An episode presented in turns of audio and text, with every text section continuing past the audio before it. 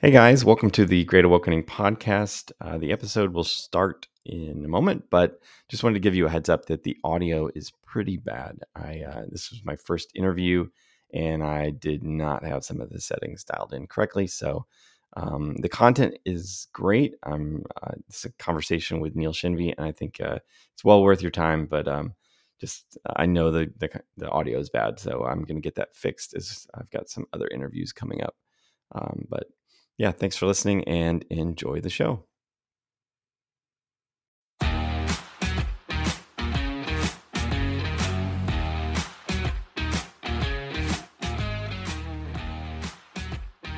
Hi there, and welcome to the Great Awokening podcast, where we deconstruct wokeness one concept at a time.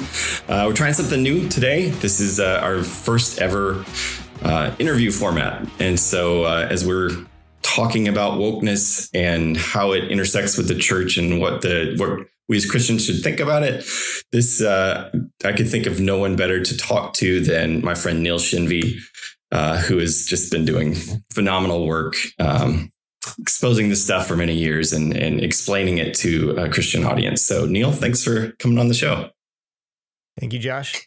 All right. So let's, uh, our, you know, our audience is kind of been following this stuff. We've explained what critical theory is, how it. Um, we've gone through the four tenets of critical theory that you talk about in some of your talks. So um, I want to this conversation to just be really focused on um, whether or not this is a problem in the church. Like that's one of the common objections that that I hear when I we start talking about this is that well, okay, I, I see your point, but this isn't a problem in the church. This is this is mm. just a distraction. Like let's just focus on, you know, the gospel or solving, you know, problems of injustice and not worry about this. Like this isn't really a threat. How would you respond to that?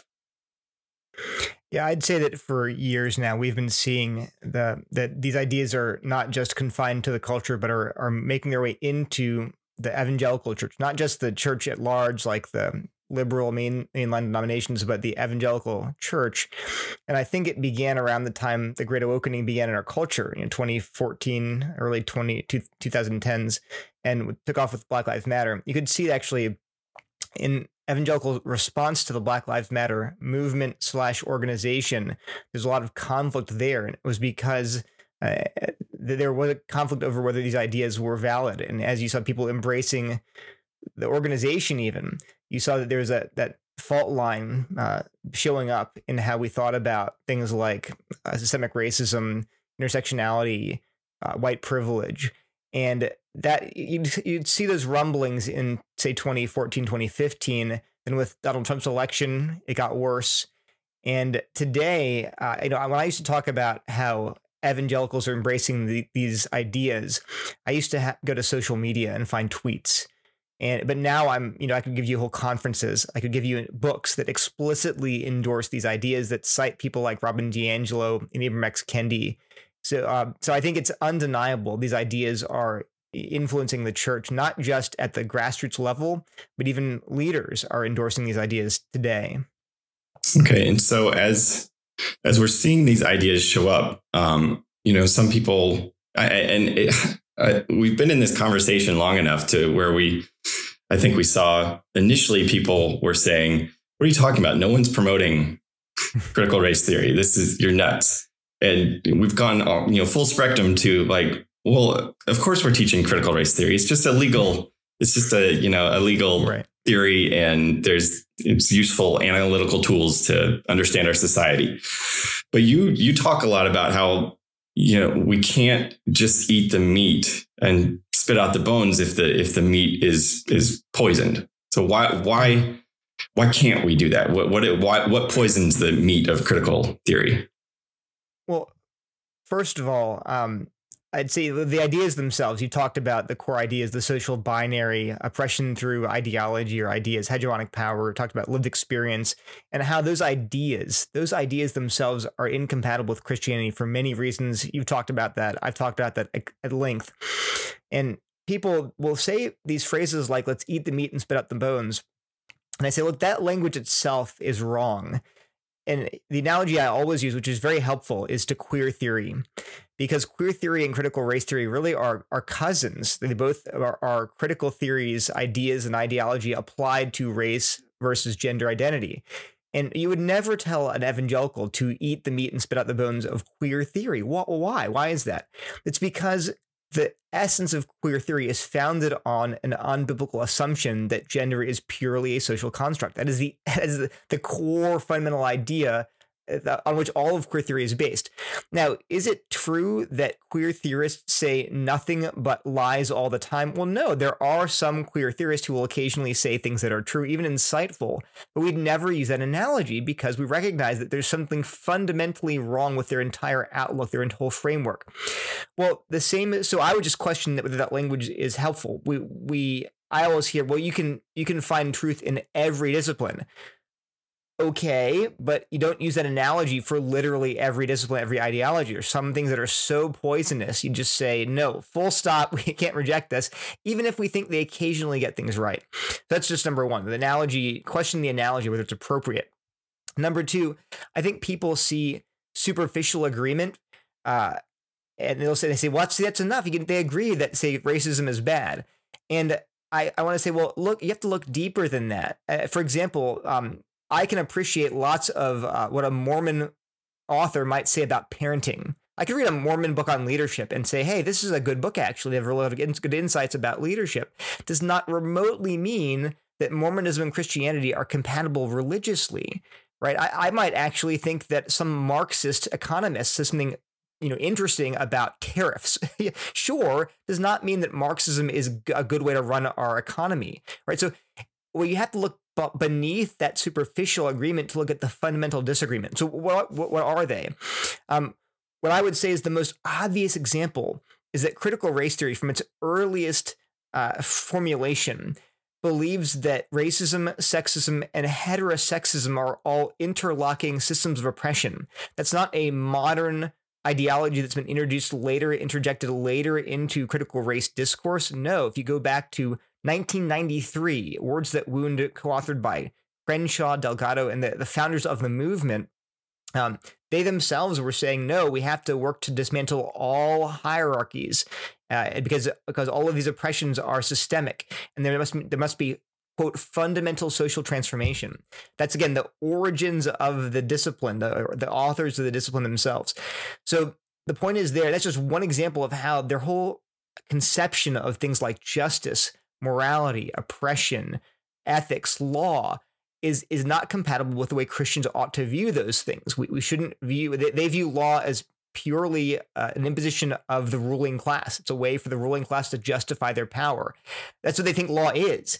And we would say, uh, uh, um, Tommy Curry, who's a critical race theorist at I think Temple, says that critical race theorists generally reject the idea that law is grounded in divine law. He, he says that in one of his papers, as, as a not uh, he thinks personally, but critical race theorists think.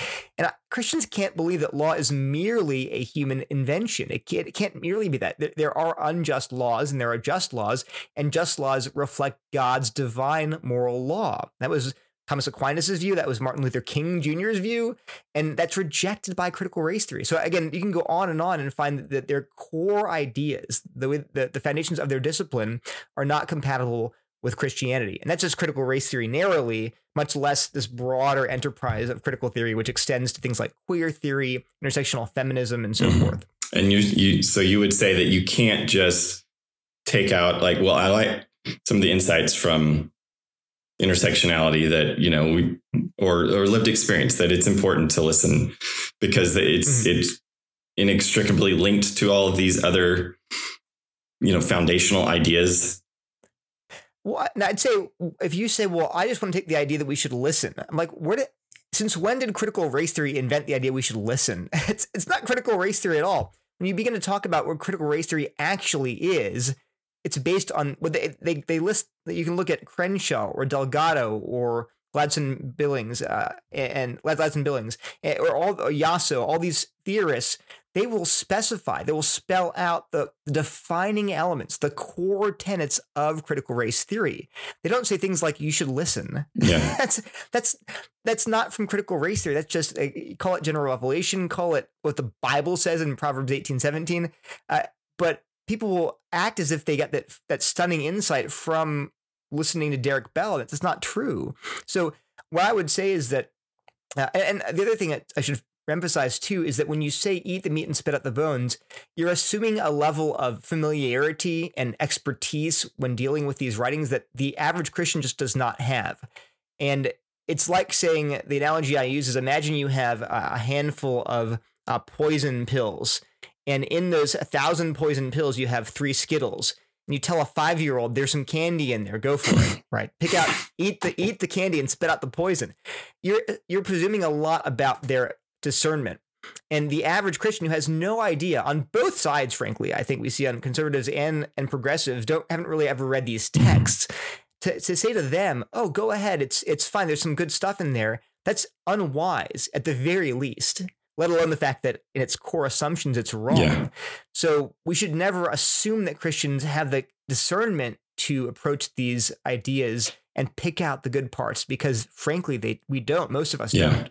And one thing I, have talked about is how a lot of the the pastors that are introducing some of these ideas um, you know, I think Matt Chandler has talked about white privilege and how he's found that to be a helpful concept. And I, I firmly believe that Matt Chandler, I'm sure he has very solid biblical guardrails to keep him from going off into queer theory land. You know, I just don't, I'm sure that those, those are in place. Um, but when he introduces this idea to his congregation, who is not as mature and may not have those guardrails in place, that to be logically consistent within this paradigm of seeing the world, you have to start then questioning your straight privilege. Like, and I, right. should I listen to the lived experience of LGBT community and and start you know interacting with you know queer authors and queer interpretations of scripture? It, it's this logical progression that by introducing these ideas that that seem reasonable on the surface, it, it kind of you know sends you down that that path.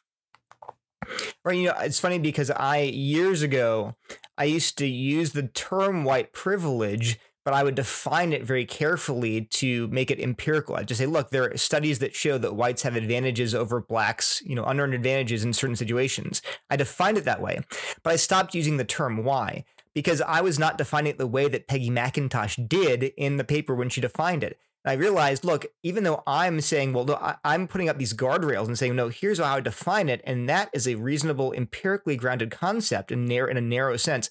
But that was not reflective of the actual way the term was being used at all. And McIntosh has a paper about things like heteronormative privilege and straight privilege, and and and and so the so the point is a lot of pastors, I think, are just throwing around this jargon because it sounds hip, and they may not even mean what Peggy McIntosh means by white privilege, but that's all the more reason to not use that term. If you're gonna, you can't co-opt a term that you don't even really understand, and then get shocked when your congregation is buying into all these really poisonous ideas. In the same way, I say, you know, I don't use the term social justice. Is that because I don't believe we should apply biblical justice principles society? No, no, I believe that, but it's not what social justice often means in today's context. I don't use the term. I could say uh, I am I am queer affirming. Why is that? Well, I affirm that you know queer identities are sinful. See, I affirm that, so I'm queer affirming. Well, that's confusing. No one uses the term that way. So, in the same way, I'd urge pastors not to throw around this jargon that is going to, con- at the very best, going to confuse people and at worst mislead them about what you actually believe.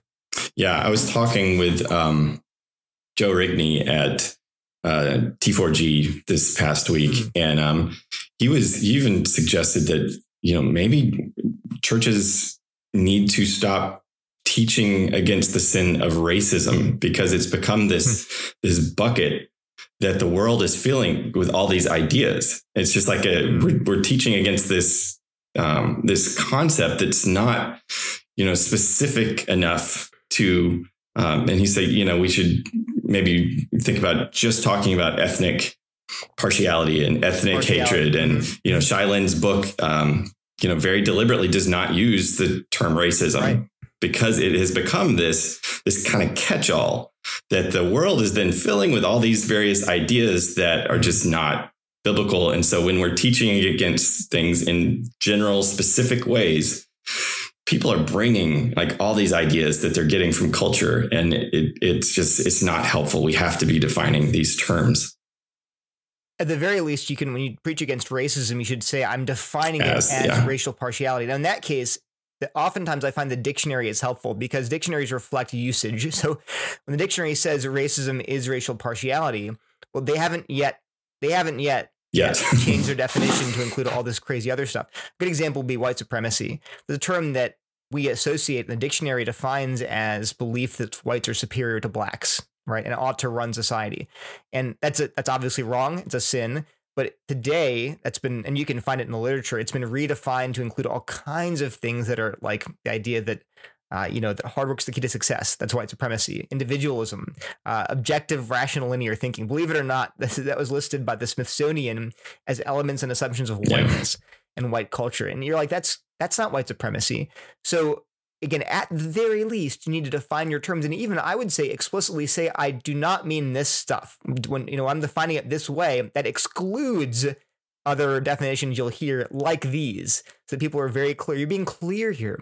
And I, I worry, honestly, that some pastors, I don't know, but I feel like it's easier to be squishy to use to throw around these terms in a vague way because then you get everyone everyone's happy but no no one's really sure what you mean because conservatives hear that term one way and progressives hear it a different way but you can kind of remain in this safe middle ground and they look be be clear, be honest what you believe and what the Bible teaches. And if people get offended by that, well, look, that's not your fault. That's that they're they're rejecting what God has said about this. Yeah, I've noticed that from.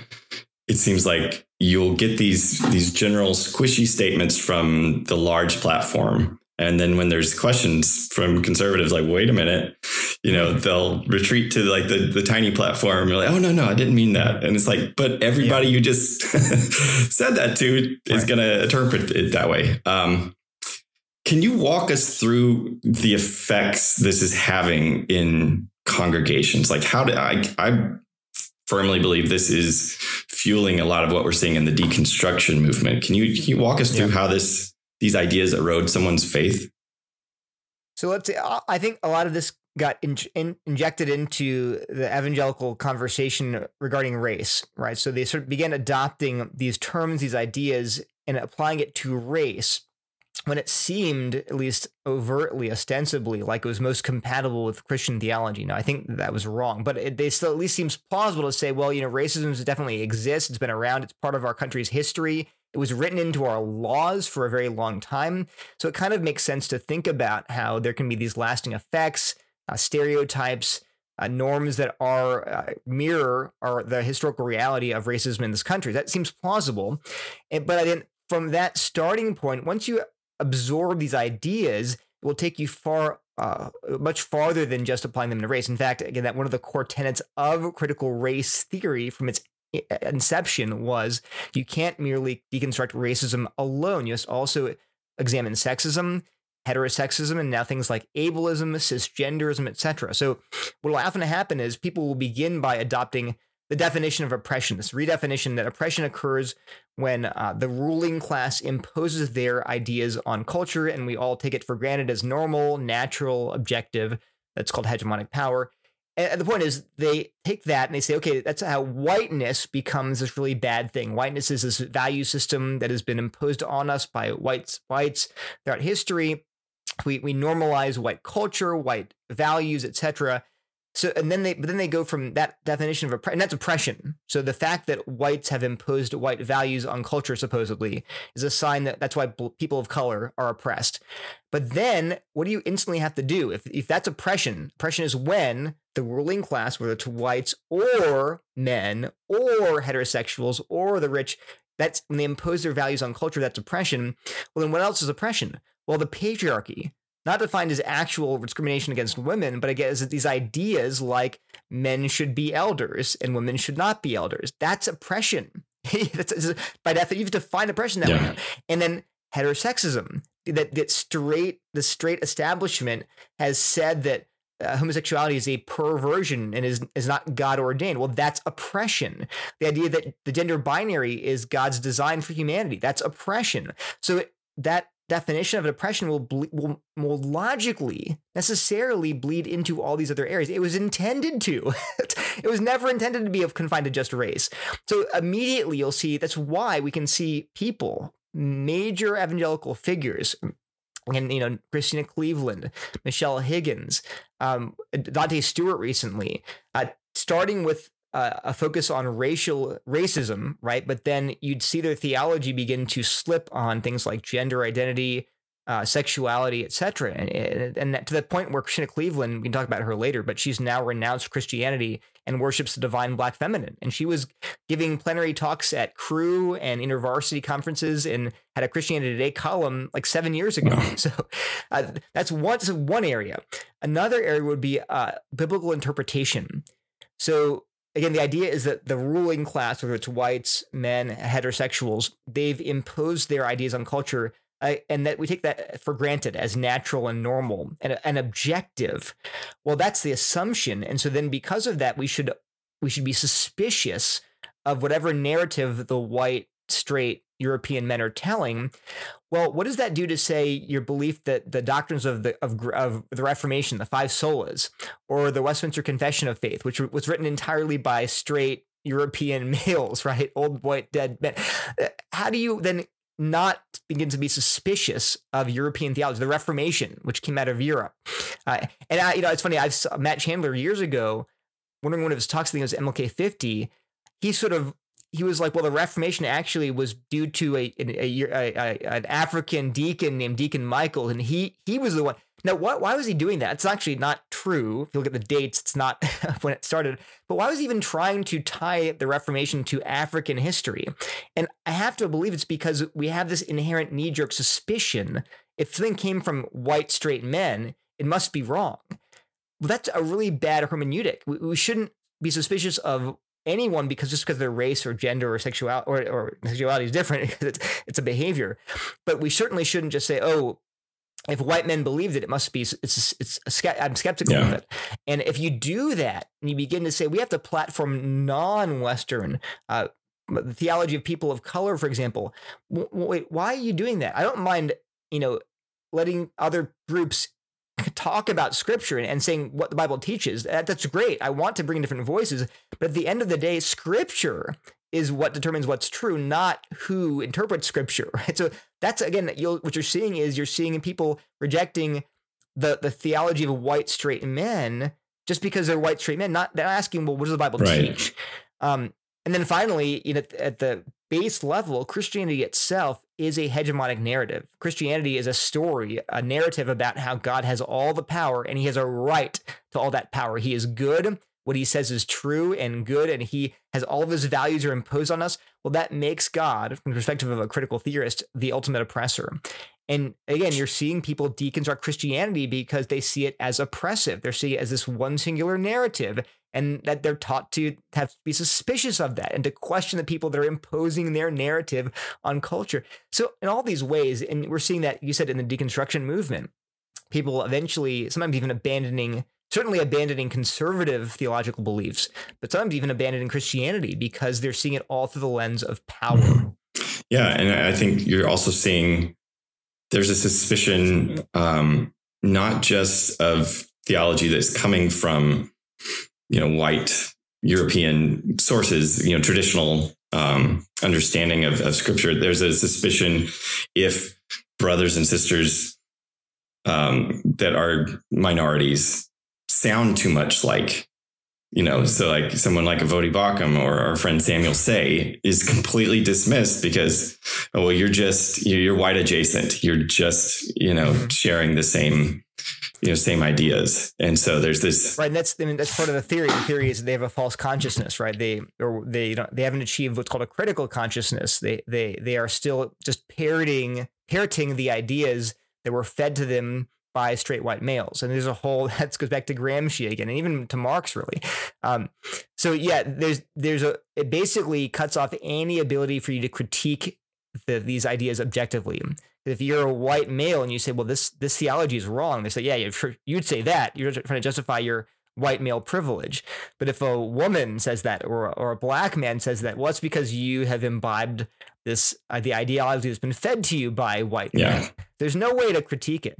Um, you have to just basically just either knuckle under and go along with what they're saying, or or be dismissed as a bigot.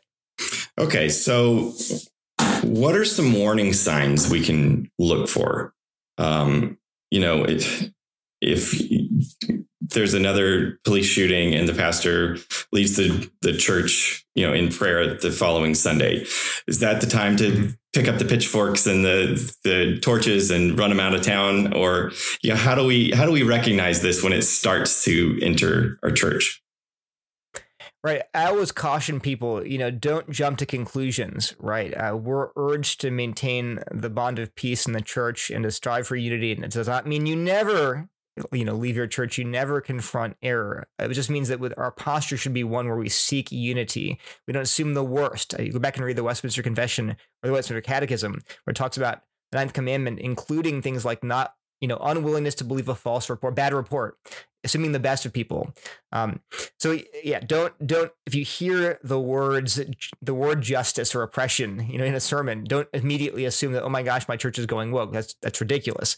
In the same way, I even say when you hear these buzzwords like intersectionality or white privilege, I would be nervous. I would be, but don't assume the worst. Again, maybe they're just repeating stuff they heard on NPR, and you should pull them aside and say, hey, what do you mean by that? Do you realize where those ideas come from, what they assume? So uh, I would just, uh, again, ask questions of your elders, ask questions of your pastor. What did you mean by that? Are you at all concerned by uh, this movement?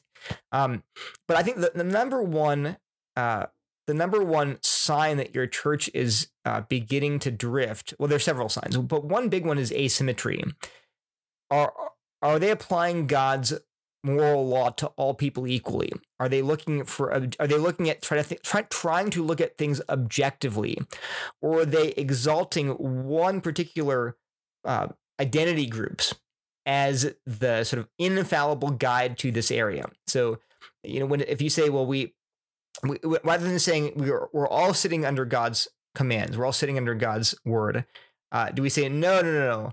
Um, one group gets to set the agenda, gets to determine everything, and every, the rest of us have to just shut up and listen.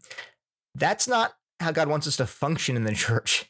Uh, and that all has to do again with the idea of the social binary. Some people are on top, some people are on bottom. The people on the bottom of the social binary, the oppressed groups, they have uh, uh, they've achieved a critical consciousness and they can see what the rest of us are blind to. This is sometimes called standpoint epistemology, that people that are oppressed have, they can better read the world in the words of Paulo Freire, the father of critical pedagogy. So the, the point is, when you see that double standard, when you see this asymmetry between group one group and another group, you should start questioning where are you getting this? Because again, the Bible does hold us all accountable to the same moral law and applied equally. Equal and measures, things like that are all throughout the Bible. No partiality. Um, that's a that's a big thing. Um, Another thing is that this is an interesting one, and one that I'll touch on a lot the absence of genuine dialogue. You know, when there are disputed matters in the church, uh, even about how we should think about big issues, we'd expect to see um, dialogue, people arguing from scripture why their their beliefs are correct, right? You'd expect that. But what I tend to see when people adopt this uh, these ideas from critical theory, every the dialogue disappears it becomes well we all have to just defer to this certain narrative because that's the right narrative. And if we platform people who disagree with it we're actually helping oppression. We're, we're, we're furthering injustice by even allowing people to speak. Why? Because those ideas are what are oppressive. So you, the last thing you want to do is let people express oppressive ideas. And so you get a very one-sided like top-down uh, narrative that, that you can't you're no longer allowed to question. That's a very that's a, that's a warning sign anytime yeah. the church does that. Um, and again, we're not talking about areas where the Bible is like, well, it's clear the Bible says that these are our doctrinal boundaries, this is our confessional statement. Uh, you know, that's why we have a church. We're talking about areas where there should be room for disagreement within the church. When that disappears, that's a, that's a problem. Yeah. And then this is the third sign is when the gospel is displaced by social concerns. Um, the s- sermons exegetical sermons should be about the text. and what the Bible says, what God says about an issue. And I'm a big fan of expositional preaching and hearing what the text says, and the main point of the sermon is the main point of the text. Um, but if you get sermons that end up taking the text and then going off and talking about some social issue that's not in the text, that's a big problem. Of course, we, we should apply the text to our, to our situation eventually, but it has to start with what the text says. And in the principal matter of the Bible is the gospel. It's the salvation of man, the salvation uh, of man from sin. It's the glory of God in Christ. And so, if that's not the primary thing you're hearing in your church, you're instead of hearing almost entirely about social issues, that's a problem. And by the way, that applies equally to conservative churches where you start hearing a lot more about things like freedom and politics and liberty and rights, all that stuff. Then you hear about the gospel. That, that can happen both sides. But but when you hear more about, say, a social injustice than you do about things like the divinity of Jesus or salvation or justification or sanctification, again, that's well, why do we know something's gone wrong? Well, because the Bible itself speaks primarily about uh, our need for salvation and the blessings of salvation and who God is and who we are. Uh, and that ought to be reflected in the church's life. Um, that's a, another sign. And hopefully, most evangelical churches are still recognizing that, that the church's primary mission, primary mission, is the preaching of the word and administration of the gospel, um, and not uh, the secondary how we apply that to living as citizens in democracy. That's that's an implication of the gospel that we should live righteously, but it's not what the church's main mission is. Yeah. Um, so let's say that we're someone's listening. They are they see one or more of those warning signs that you're talking about.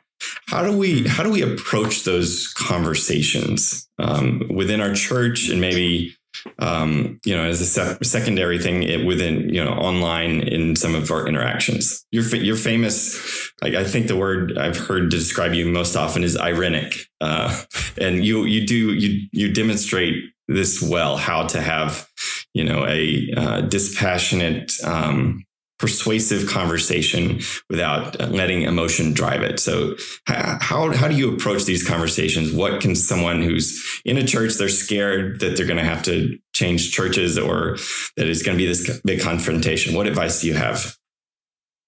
Well, one thing I said, I've said a lot is sunlight is the best disinfectant, meaning that people have to bring, if they want to teach these uh, woke ideas or critical race theory, critical theory, um, they need to make a justification for it. They need to, they can't just teach it. They have to say why the Bible teaches it, why it's compatible with Christianity. So bring it all into the light. Don't hide behind you know nebulous phrases and, and these you know, catchphrases or, or jargon like systemic racism. Okay, what do you mean by that? Tell us. Tell us where you see it in the Bible. Tell us how your views contrast with, say, Ibram X. Kendi or Robin DiAngelo. Tell us exactly where you depart. Don't, but it, bring it out into the open. This is why I'm so big on dialogue. You know, I, it's not merely because I think it's healthy for the church, which I think it is, but it's also because I truly believe that these ideas cannot withstand scrutiny. And frankly, I think many of the people pushing these ideas know that. They know that they can't defend these ideas from a biblical perspective against, you know, competent uh, eh, uh people that are concerned and saying no, they can't do that, and so instead they just crush all conversation. They they avoid it. They they they will not be platformed with people that they consider bigots. And but the point is that's why if you push for a dialogue and say we have to have dialogue, that will actually end up forcing people that are pushing unbiblical ideas to essentially back off and, and because they can't defend them. So what I would say is if you're if you're worried about your church, again, talk to your pastors, talk to your elders one on one. Share your concerns don't don't just say things like is this crt because first of all they can just say no. Ask them about ideas. Say do you think do you believe that racism sexism heterosexism are all interlocking forms of oppression? Ask them that idea. Do you believe that? Do you believe that whenever there's disparity racial disparity there is discrimination? Do you believe that? Yes or no uh, do you quote from primary sources? Quote Ibram Kendi saying you cannot be anti-racist if you're transphobic. He says that on page like 119 of How to Be an Anti-Racist. Don't quote me on that. It's it's, it's in there. Uh, and say, do you believe that? And if not, okay, then are you are you then going to be consistent and say we have to reject these ideas and you're going to say that from the pulpit, Or are you going to pull back because you're worried that some progressive member might be offended if you say, no, Ibram X. Kendi is, is a blind guide. You cannot follow him. Um, but again, talk to your pastors. And, and, and the other thing too is I am at my wits' end uh, in terms of pastors who still think this is a non issue.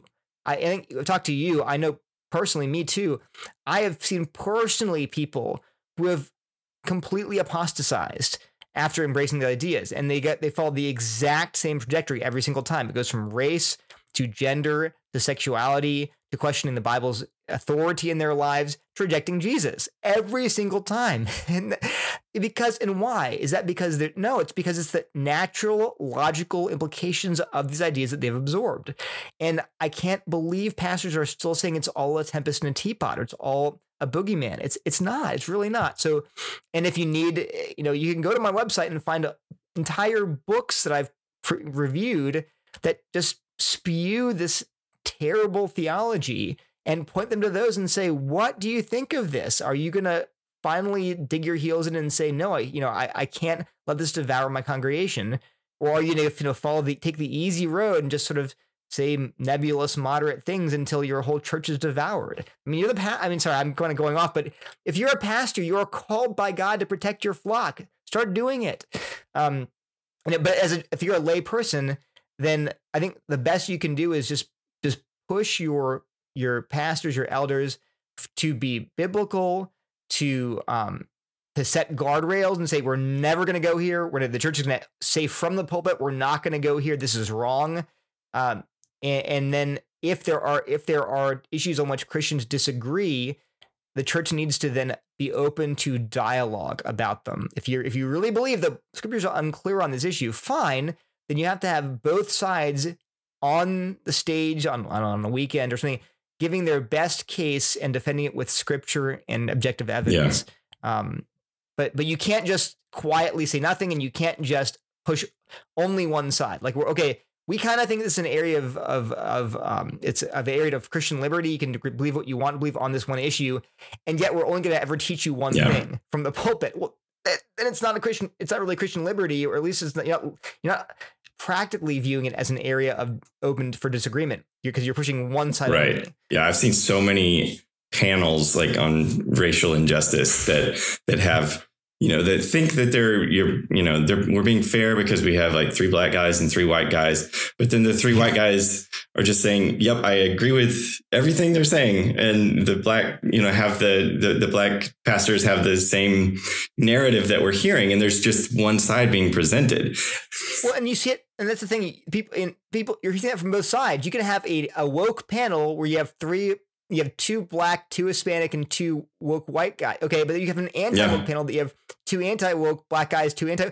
You're only hearing one. It's not a panel; it's a monologue. Yeah. It's it's as Carl Trueman said. They're reciting a liturgy. They're not having a they're not having a, a debate or discussion. So I keep saying, and people say, well. You just want us to be like a mushy moderate. No, I don't. I am totally anti woke. But I truly believe that if you put the woke and anti woke positions on stage, there's gonna be no contest yeah. because people are gonna say this is completely unbelievable. Well, I think, but again, yeah, that's why I'm, I'm part of the reason is it's very it's strategic. I push for dialogue because I don't think these ideas can be defended. Yeah. They're not. And, and, I think we saw that last week at T4G with which I was so grateful to see uh, Kevin DeYoung and uh, Black Pastor uh, Bobby Scott had a very respectful, very uh, frank conversation about whether or not critical race theory was um, was biblical. And I think, you know, Kevin DeYoung knocked it out of the park and, and, presented very compelling evidence that it's just not compatible. And just that that act itself of being on stage with someone you disagree with and talking it out. And at the end of it you know still being brothers and you know um, i appreciated bobby scott said kevin deyoung is not a white supremacist which uh, which is controversial right? Strangely enough yes. Um, yes. so that i think yeah i think you're right. Like once I think that's why you've seen so much reluctance to actually sit down with you and, and debate, um, because these ideas they they don't there's a lot of holes in them once you start, you know, poking at it and pulling yeah. at the the threads. Um, let's see. Um, so we've talked a lot about wokeness and the concern with with critical theory, um, a lot of people would their concern in addressing these issues is that they don't want to completely ignore matters of racial injustice entirely. Mm-hmm. So, what is a positive vision of how we can address racial injustice that where it still you know, occurs in the world that doesn't rely on critical race theory? Right, and this is actually you heard of the panel at T4G with Kevin DeYoung and Bobby Scott. And it, the funny thing is, even that, I, I I don't know that Bobby Scott was promoting critical race theory. He he kept talking about racism, but I kept wanting to say, well, that's yeah. not critical race theory. Somebody talking about racism, we can do that all day long and never get remotely close to critical race theory. And so in that sense, I always was like, well, is he even is he even promoting it? I want to, I want to see a dialogue between Kevin DeYoung and Jemar right, yeah. right? That's what I want to see. And then both of you present your best arguments. Um, whereas I think I think Scott, if you actually pressed him on the actual ideas, it's not clear at all to me that he'd endorse them. I think he might reject them completely. Yeah. Mm-hmm. So again, that's so I I want I really truly want to see people on totally different sides debating and then let the best ideas win. Uh, that said, I have a whole talk I actually gave as a diver- as a mandatory diversity training seminar at Life Pacific University. Uh, it was called Diver- DEI Done Right. And where I talk about critical theory and critical race theory and how these are terrible models for any kind of discussion about race and I present a positive uh, vision and a positive model for how we have these conversations based on the work of uh, Black evangelical sociologist George Yancey in his mutual accountability model that involves dialogue. Um, but I have a whole talk on that. Uh, I think we definitely should n- not um, avoid discussions of racism because why? Because it exists today, and there's data. I forget about these theories. Uh, there's empirical data about the prevalence, let's say, opposition to interracial marriage within the evangelical church, or at least within confessing evangelicals. Um, discrimination exists. There are studies in sociology, ec- economics, in policing. You can show that racial discrimination is happening today. Hate crimes happen, guys. It, they do. You know, they happen to, to blacks and to whites and to Asians, but that's all racism, right? Uh, incarceration of innocent people. It happens. I mean, I, am not I'm not at all saying that everything that happens with police and, and the court systems is wrong. No, I'm just saying that you can find actual cases of exonerated people that are exonerated mm-hmm. were put in jail for you know 30 years. That all happens. So we we can't pretend that like the only alternatives is either racism or critical race theory. You can reject both. You can say racism exists and it's terrible, it's a scourge, and also so is critical race theory. We should reject both of those. And so in my talks, I often will spend like 10 minutes going through all of the data saying, yeah, there still is, uh, there are problems with racism and racial discrimination in our culture today. And Christians can acknowledge that. And I, I would even argue if you are a staunch opponent of critical race theory, then you should make it extremely clear that you're not trying to crush conversations on race. I think that was that was Bobby Scott's concern, it seemed mm-hmm. like. He didn't want, I, I don't know for sure, but it seemed like he was hesitant to simply say, I reject CRT, because he felt like that would be interpreted to mean, I don't want to talk about race and racism, which is not what it means. But that's the, I think in our culture, people are like, well, if you don't use CRT, you can't talk about racism. And I'm like, that's not true at all. So anyway, that, that's one big thing. Uh, the other thing is know what critical race theory is. It drives me nuts when people don't know what CRT is at this point in our culture, uh, I have an entire article called What is Critical Race Theory? It's 1800 words of nothing but primary source quotations. There's no commentary at all. There's no criticism. Just here's what it is. Here the authors themselves telling you what it is. So you should at least recognize what critical race theory is. And then if you're critiquing someone's statements, critique those words. Don't just say, here's why it's bad at CRT. Uh, what does that even mean? Uh, so, for example, uh, is systemic racism the, the phrase systemic racism is that critical race theory? Well, it depends how you define it, right? Because you know, was Jim Crow systemic racism? Well, yeah, that's not critical race. There was literally legal law, laws that explicitly discriminated against people mm-hmm. of color. So, so okay, is systemic racism CRT? Depends how you define it. What about white supremacy? Is that CRT? Well, it depends how you define it, right?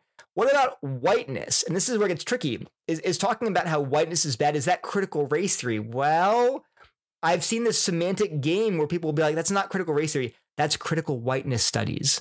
You're like, okay, okay, whatever you want to call it, or that's not critical race theory. That that's a that's anti-racist pedagogy.